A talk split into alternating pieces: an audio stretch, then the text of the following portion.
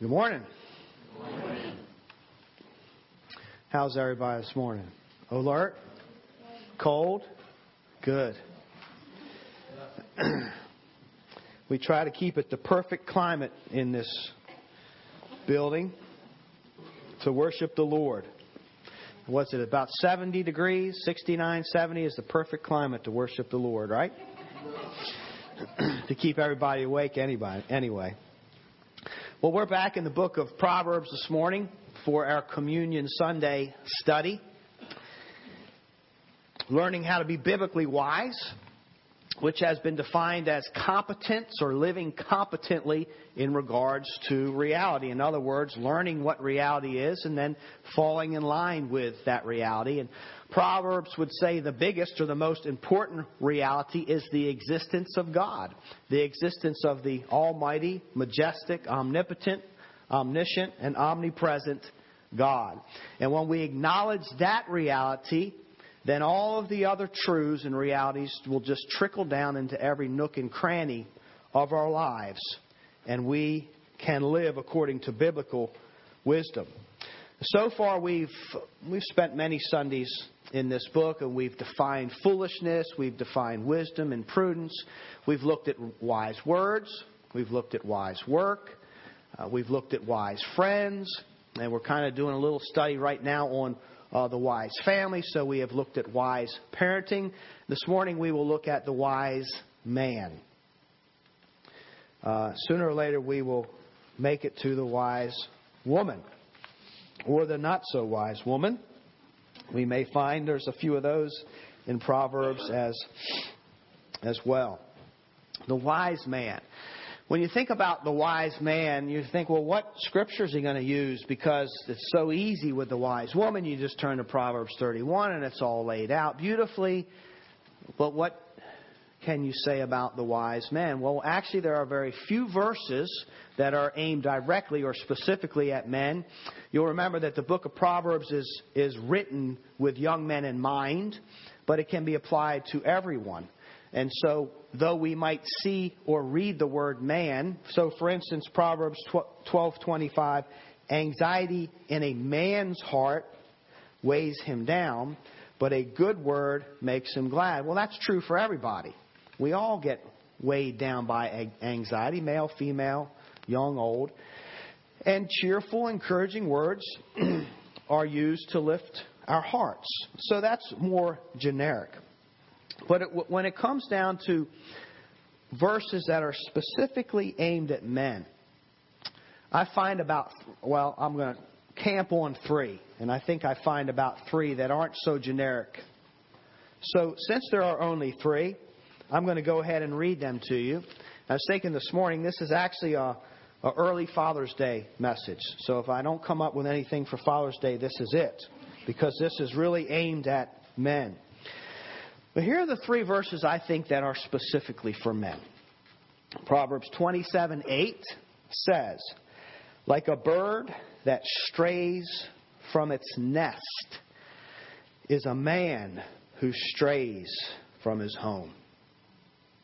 Proverbs 11:29 Whoever troubles his own household will inherit the wind, and the fool will be servant of the wise heart. Proverbs 15:27, whoever is greedy for unjust gain troubles his own household. You read those three verses, why why are the last two about men? Well, the, the theme that emerges in these three verses, perhaps you noticed, is that they all talk about a man and the home. They talk about man in the context of his household and the reason these last two were ascribed to specifically men is because the household in that day and age uh, was the man's. He was the sole proprietor, so to speak. He owned and operated the household. He was in charge of his, his uh, the, the well-being of his children, the servants, anybody that worked for him in that society, in that household. So it fell on the man's shoulders. He took all responsibility for that. So when you think about household, that's a man's job. So this is specifically aimed at men. But isn't it interesting that all three verses, as far as Proverbs talking about what wisdom is and then applied to men, have to do with men in the home or men and the household. So why would Proverbs package wisdom and men together? Well, it makes sense if you think about it. What is the context that God gives man? Well, it's in relation to the family. If you go all the way back to Genesis, uh, the family is like one of the, the, the primary places that men can serve God and worship God. It's at home, it's at the family, it's being the man that God has designed him to be. The family or the home, in a sense, is man's resting place or nesting place for the family unit. And God has given him role, a role to play as provider, as protector, as leader. If you think about in the context of Genesis and the creation, he created everything that we see and it's all good. Then he creates man. And then he creates woman and he gives what is called the cultural mandate. So after all of this was brought into existence, what words will Creator God speak to this beautiful artwork, this masterpiece of his? What, what, will he tell them? What is our purpose? What are we supposed to be doing here? Why did God even speak us by fiat into existence? Well, it is to be fruitful, multiply and to take dominion, to rule over all of this that God has given us. That's the cultural mandate. That's what that's why we exist. And what that does is it gives man, or say manhood, a context for meaning, for significance, for worship, and for serving God. It has it revolves around the household. It revolves around ruling and taking dominion with your spouse or with your family. Now, many people might think, well, that's, that's so, it's just mere tradition. When you think about the man as head of the household and uh, it's, it's outdated. But God gives us respons- these responsibilities in Scripture. He gives us responsibilities to, to fulfill at every age. But this is one of the ways that men can find their purpose in this world.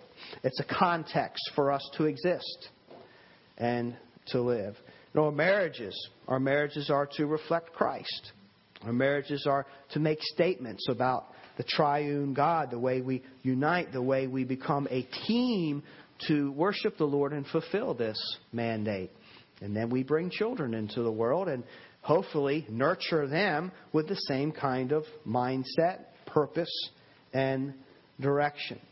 So it doesn't surprise me to find that the maybe the only three verses in the book of Proverbs that address men directly are in the context of the household and these family relationships because that's the context by which we were created and that's one of the primary ways that we serve God. And then of course we launch from the family unit, we from that tight place of support, we out into the community and impact the entire world cultural mandate. So that's true if, if, we buy into this and what the Bible says and we think, yeah, that makes sense and it fits into the world order. What would happen if you messed with it? What would happen if you tampered with God's defined roles and responsibilities for men? Would we feel the effects? I want to share a piece of an article um, about this very topic of manhood and would we feel the effects of how men function, the role that they take on, their goals in life, why they think they exist, would we feel the effects of that? Um, I'm going to read snippets from an article. It's actually a, a, an adaptation from an entire book, and I'm going to give you that entire book in about two, two pages or about five minutes and it's an article that uh, Brother Jeff Liverman passed on to me. So if the sermon flops, see Jeff at the end of the service. But he just simply sent me a link and he said, "Interesting. Thought this might interest you." That's all he said. And uh, it's an article about manhood. So as I as I quote this lady, Kay Hymowitz, that wrote this article, found in the Washington Post an adaptation of one of her books.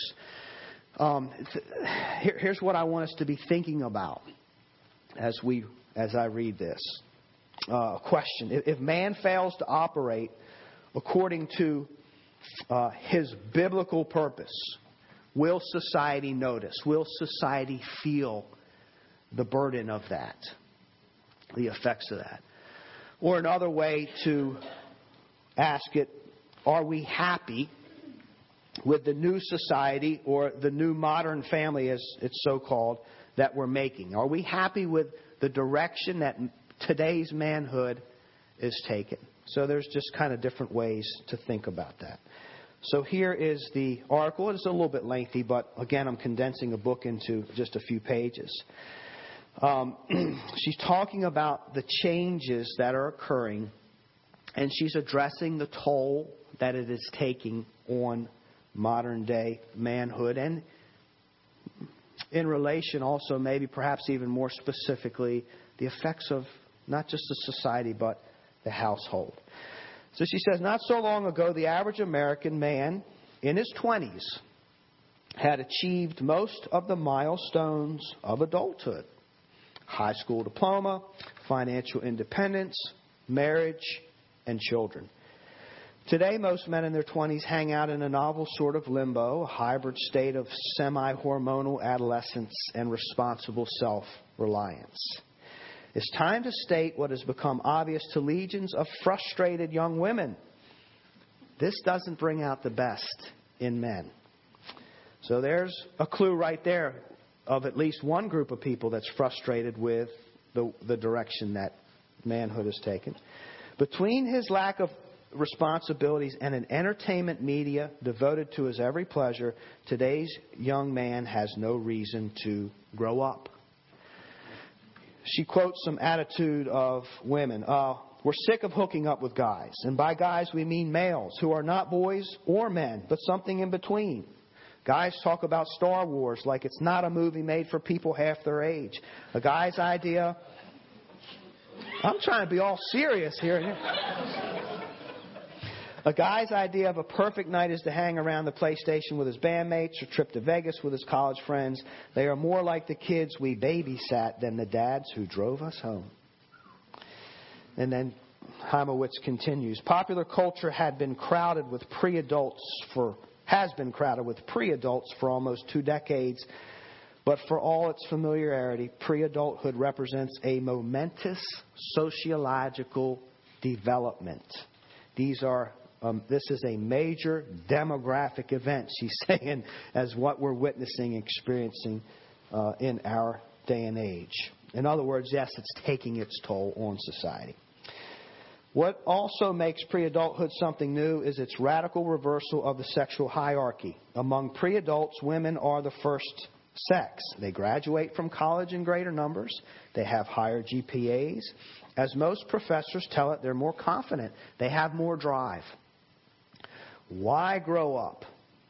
Men in their 20s now have an array of toys and distractions at their disposal, from video games and sports bars to, uh, you know, magazines. Still, for these women, one key question won't go away Where have the good men gone? Their male peers often come across as aging frat boys, maladroit geeks, or grubby slackers. One of the most influential of the psychologists of adolescence was Erik Erikson. Perhaps you remember him from college, studying about psychology, who described the stage, this stage, as a moratorium, a limbo between childhood and adulthood. And here's how he characterizes it, and this is important characterized by role confusion. Now, by the way, these are not Christian authors that I'm going to quote. I don't not even towards the end will I really quote Christian authors. This is just what's happening in the world that people are noticing. It's characterized by role confusion, emotional turmoil, identity conflict. Pre adults don't know what's supposed to come next. For them, marriage and parenthood come in many forms or it can be skipped. In 1970, just 16% of Americans ages 25 to 29 had never been married. Today, It's an astonishing 55%. In the U.S., the mean age at first marriage has been climbing toward 30. And it's no wonder that so many young Americans suffer through a quarter life crisis, a period of depression and worry over their future.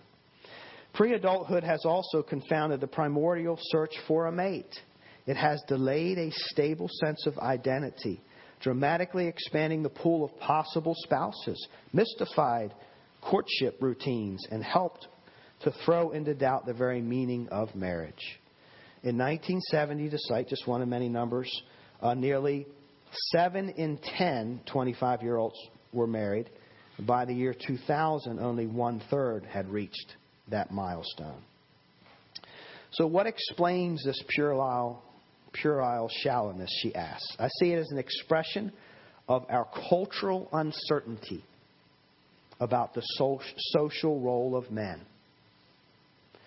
It's been almost a universal rule of civilization that girls become women simply by reaching physical maturity.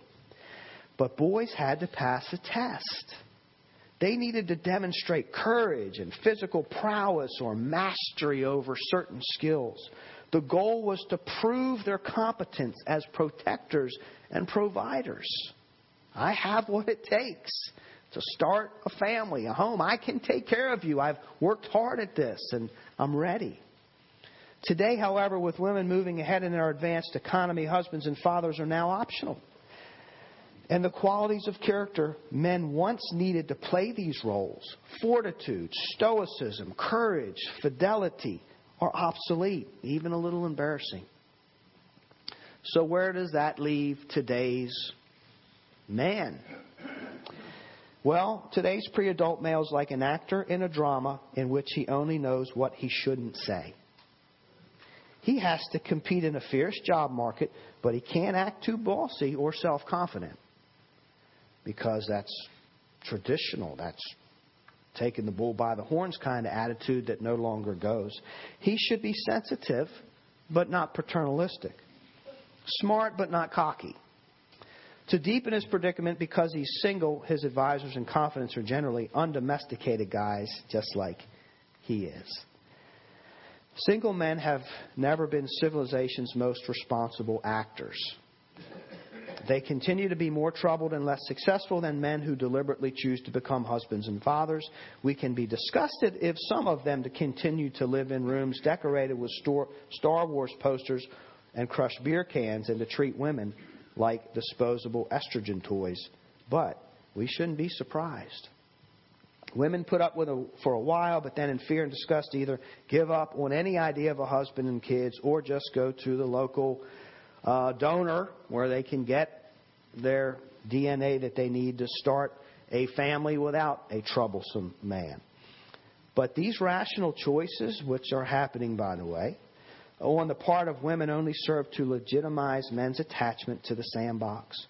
Why should they grow up? No one needs them anyway. There's nothing they have to do. Look at the contrast of the context that Genesis puts us in, that God puts us in. And and, and we have to measure up. We have to rise to this occasion because God has put this responsibility on our shoulders. And you prepare for it. Before it ever even happens, you're preparing for manhood. You're preparing to be a husband. You're preparing to be a father because you know it's going to be your responsibility to take care of, of people at different stages in their life. It's, the buck stops with you. How sobering it is when we think about the fall of man and Adam, uh, Eve eats of the forbidden fruit and then gives it to Adam, and he eats also. And who does God come to? Adam. He didn't go to Eve. Adam, what is this that's happened? What is this that has been done? He, he goes to the man of the house, if you will. He, he's, God is holding Adam responsible for not, in whatever mysterious way, protecting his wife or being there for not stopping or, or trying to reason.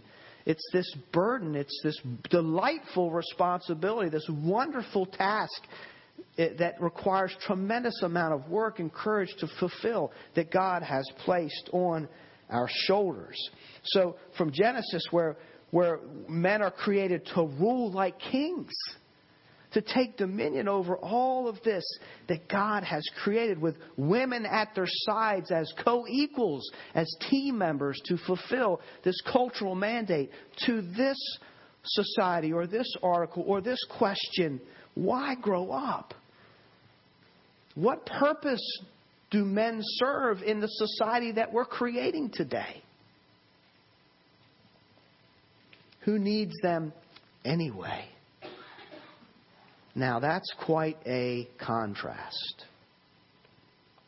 So, who, who needs men anyway? Well, women need men according to Scripture, and I would say according to competence and realities of life, according to the world that God has created, this reality that we live in, women need men to be biblical men. I'm very glad that in this day and age that we that women have more legal respect and, and rights and and uh, are treated well, and I hope that continues more fairly.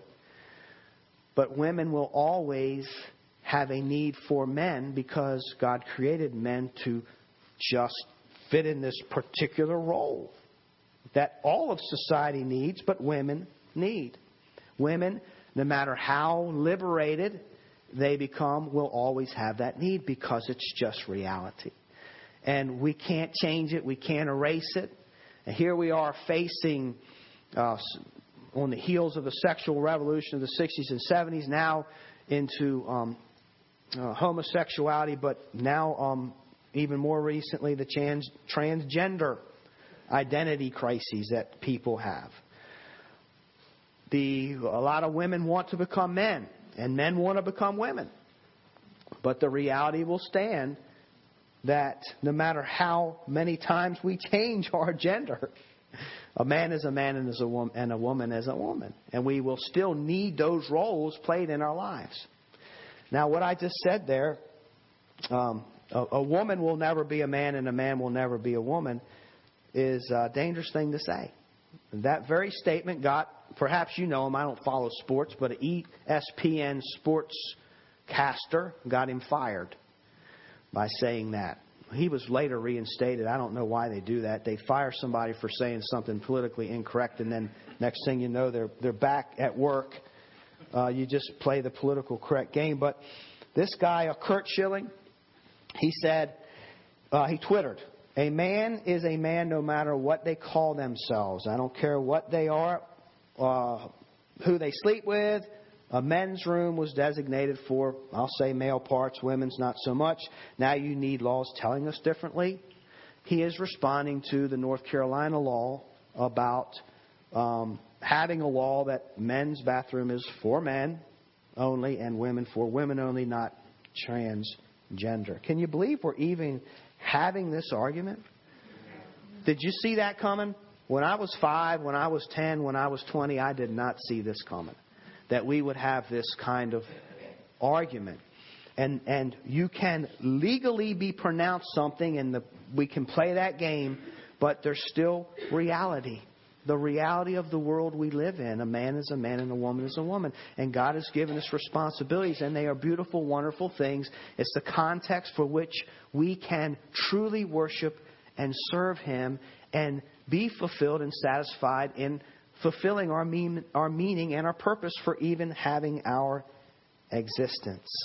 So, we as men are not doing women any favors, even though society tells us we're ruining the world by being that kind of man or man. We are doing society a great justice and favor by ascribing to biblical manhood because it meets needs that only we can meet with the, the, the powers and abilities that God has given us.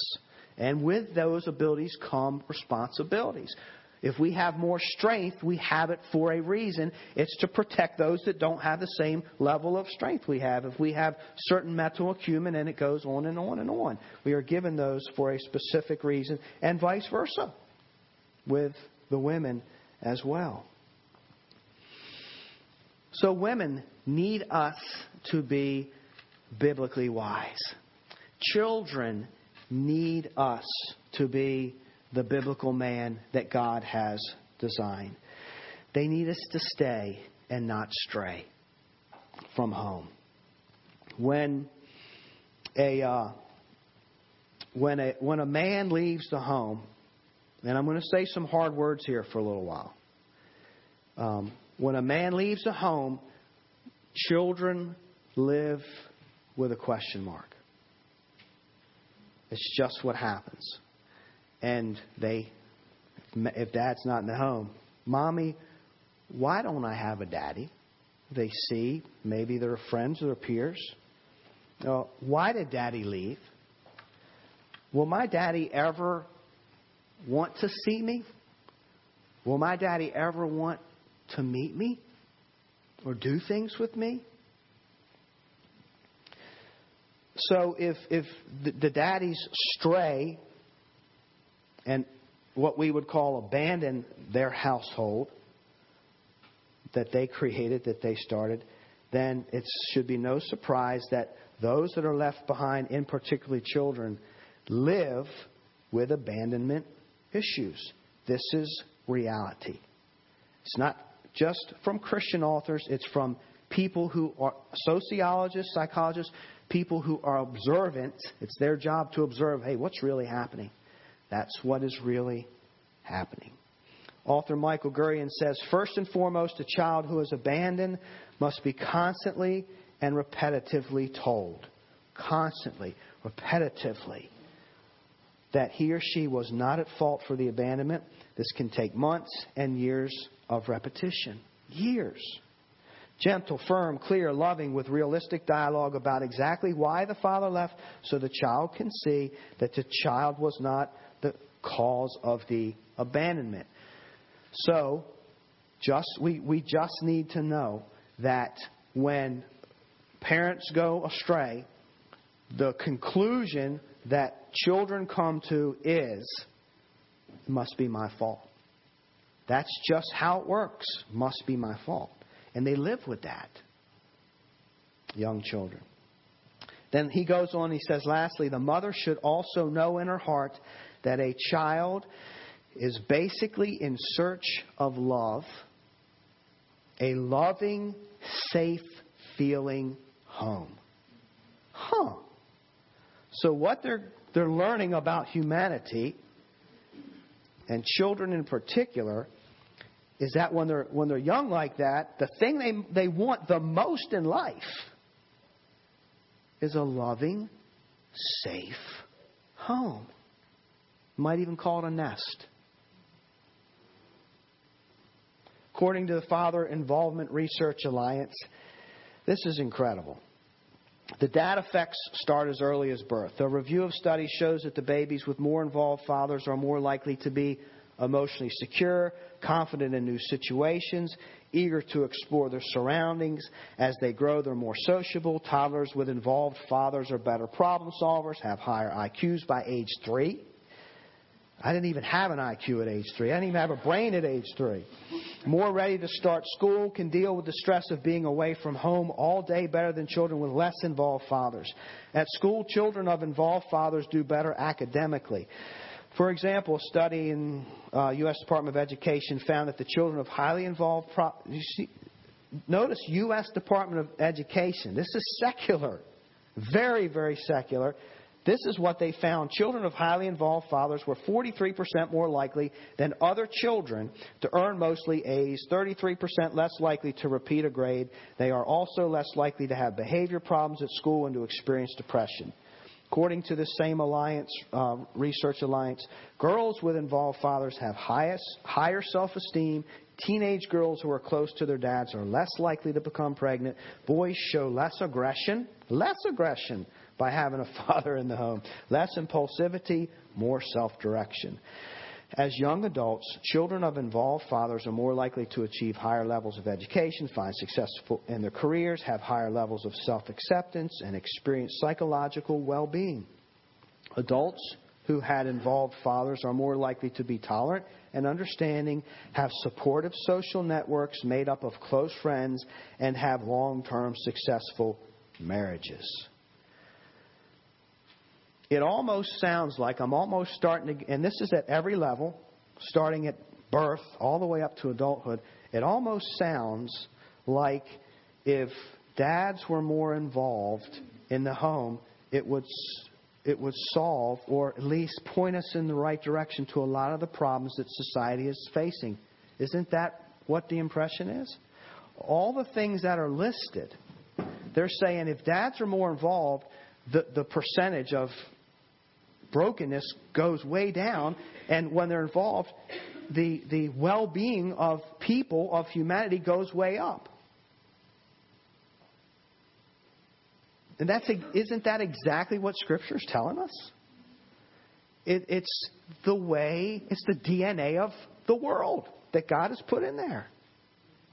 We have specific purposes and roles and responsibilities because they've been given to us.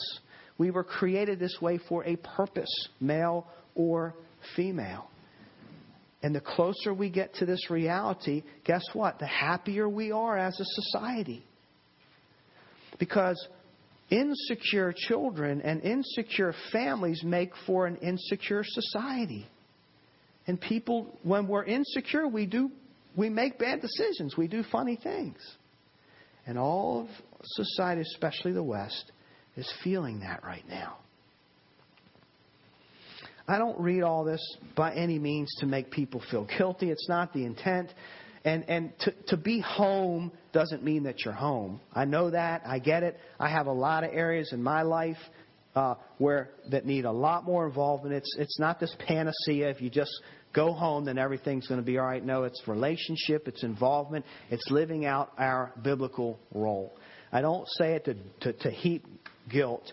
I, just say it to show that it agrees with what Proverbs says about men to a T. And how interesting that if Proverbs is going to choose just to talk about one topic when it addresses men, it has to do with the home and the household. So a wise man stays close to home. Like a bird that strays from its nest is a man who strays from his home. Commentator Eldon Woodcock says straying or aimlessly wandering away from home Abandoning helpless dependence is tragic, whether by a mother bird or human father. By rejecting his family, a man both fails to fulfill his responsibility to them and deprives himself of his strongest source of social and emotional support. We've all seen the little nests.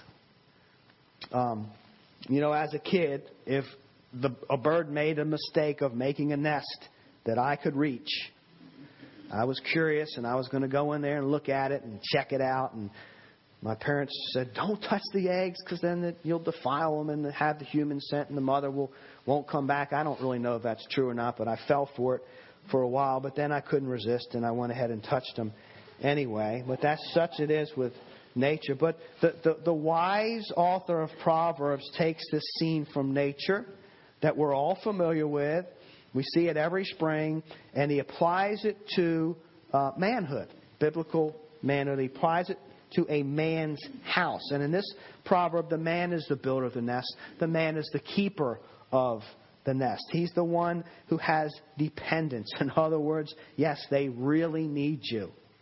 They, you're there, and you've built this for them. You've brought people into the world, and they really need you. And without you, they are really vulnerable to the things in the world. They will suffer without you there, so stay put. Be around. Be a rock, not a rolling stone. When you stray, it causes trouble. So, the proverb says, A wise man stays close to home.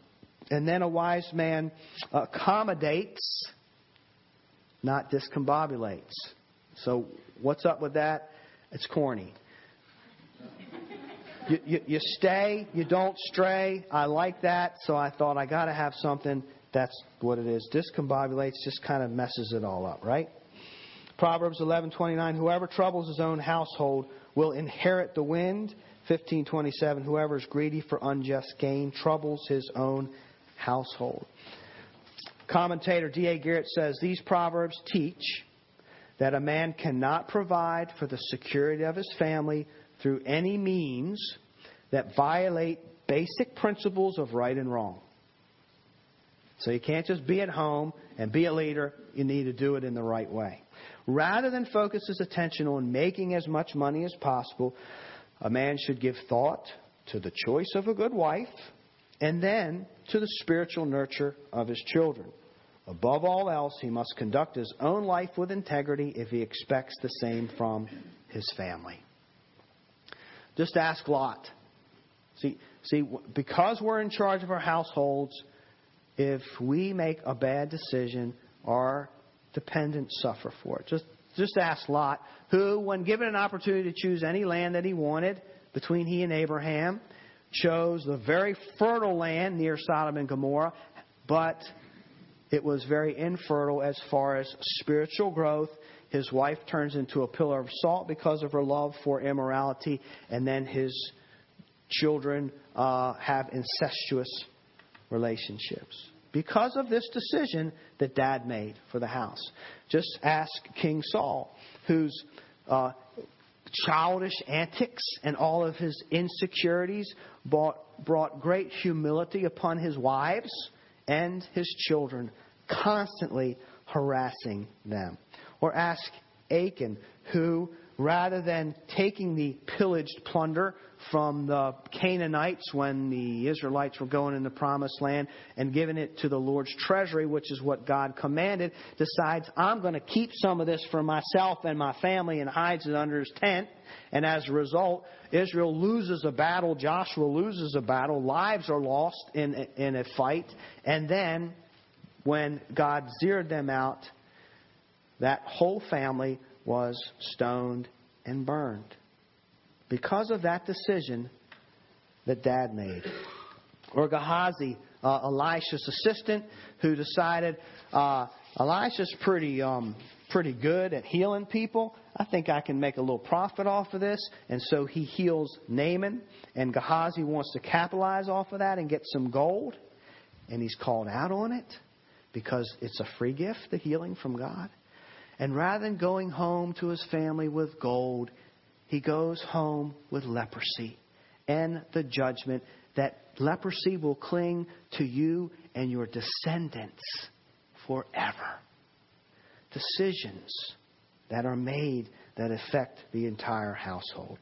I'll never forget in New York City when we went there for missions and set up prayer stations, basically just ask people, Can I pray for you? Of course, we had a sign that said prayer prayer station and so forth, so they knew what we were about. This guy, I think it was Grand Central Station, this, this young man gets off the subway and he's coming, and I ask, Can I pray for him? And he just stops. Most people reject you. He just stops and he looks at me. And as soon as I said, Can I pray for you? he just breaks. He's in tears. I can't believe it. I wasn't expecting this. Here's this young guy in tears, and he begins to say, Yes, you can pray for me. Because what had happened was that he got hooked on drugs. And he said, I am going home to my wife, and I have two kids. And I'm going home to them. And they don't even know it, but we don't have any money. I spent it all on drugs. So he's basically going home to tell his family, we're not even going to have a place to live. We're going to have to be evicted. And I don't have any money to do anything decisions, integrity. What does it mean to inherit the winds? This, this young guy's going to go home and he's going to have to tell his family, I have nothing to give. What does it mean to inherit the wind? It means that basically you wind up with nothing. It's just air, it's just wind. You have nothing to show for your years of life. It never stuck. Whatever effort you put into things, it's gone. That can't be a good feeling. So, as we conclude, these three simple verses from the book of Proverbs about wise men, just three little verses, and yet they, they affect the well being of all of society. I mean, how the direction that the world takes hinges on these verses and the role of biblical manhood. The good news is the gospel of Christ. Because the gospel of Christ tells me as a man that God will give me the power by His grace to be the kind of man that I need to be, and for you to be the kind of man and future men that you need to be to play this so utterly important role in the world that God has created. We can find our identity. We don't have to be confused. We don't have to be in crisis. We can find our identity in Christ and in who Christ has created us to be and birthed us again by being born again to be. So, men, the encouragement is, is to stay put. To, to stay put, to, to not stray, but to stay, to draw a line, not to compromise.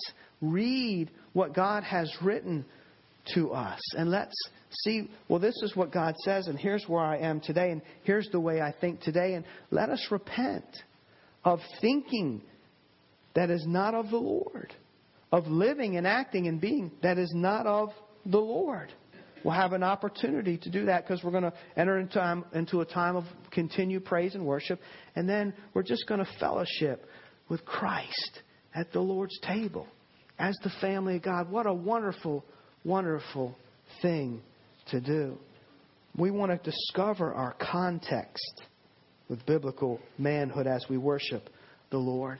And remember as we come to the table that we are serving the King of Kings and the Lord of Lords who stayed on the cross because that's where the Father wanted him, that's where he wanted to be, and that's where the world needed him to be. So he stayed on the cross and brought redemption to mankind and made a promise that as this great Lord, Lord and King, that he will not lose one of the dependents.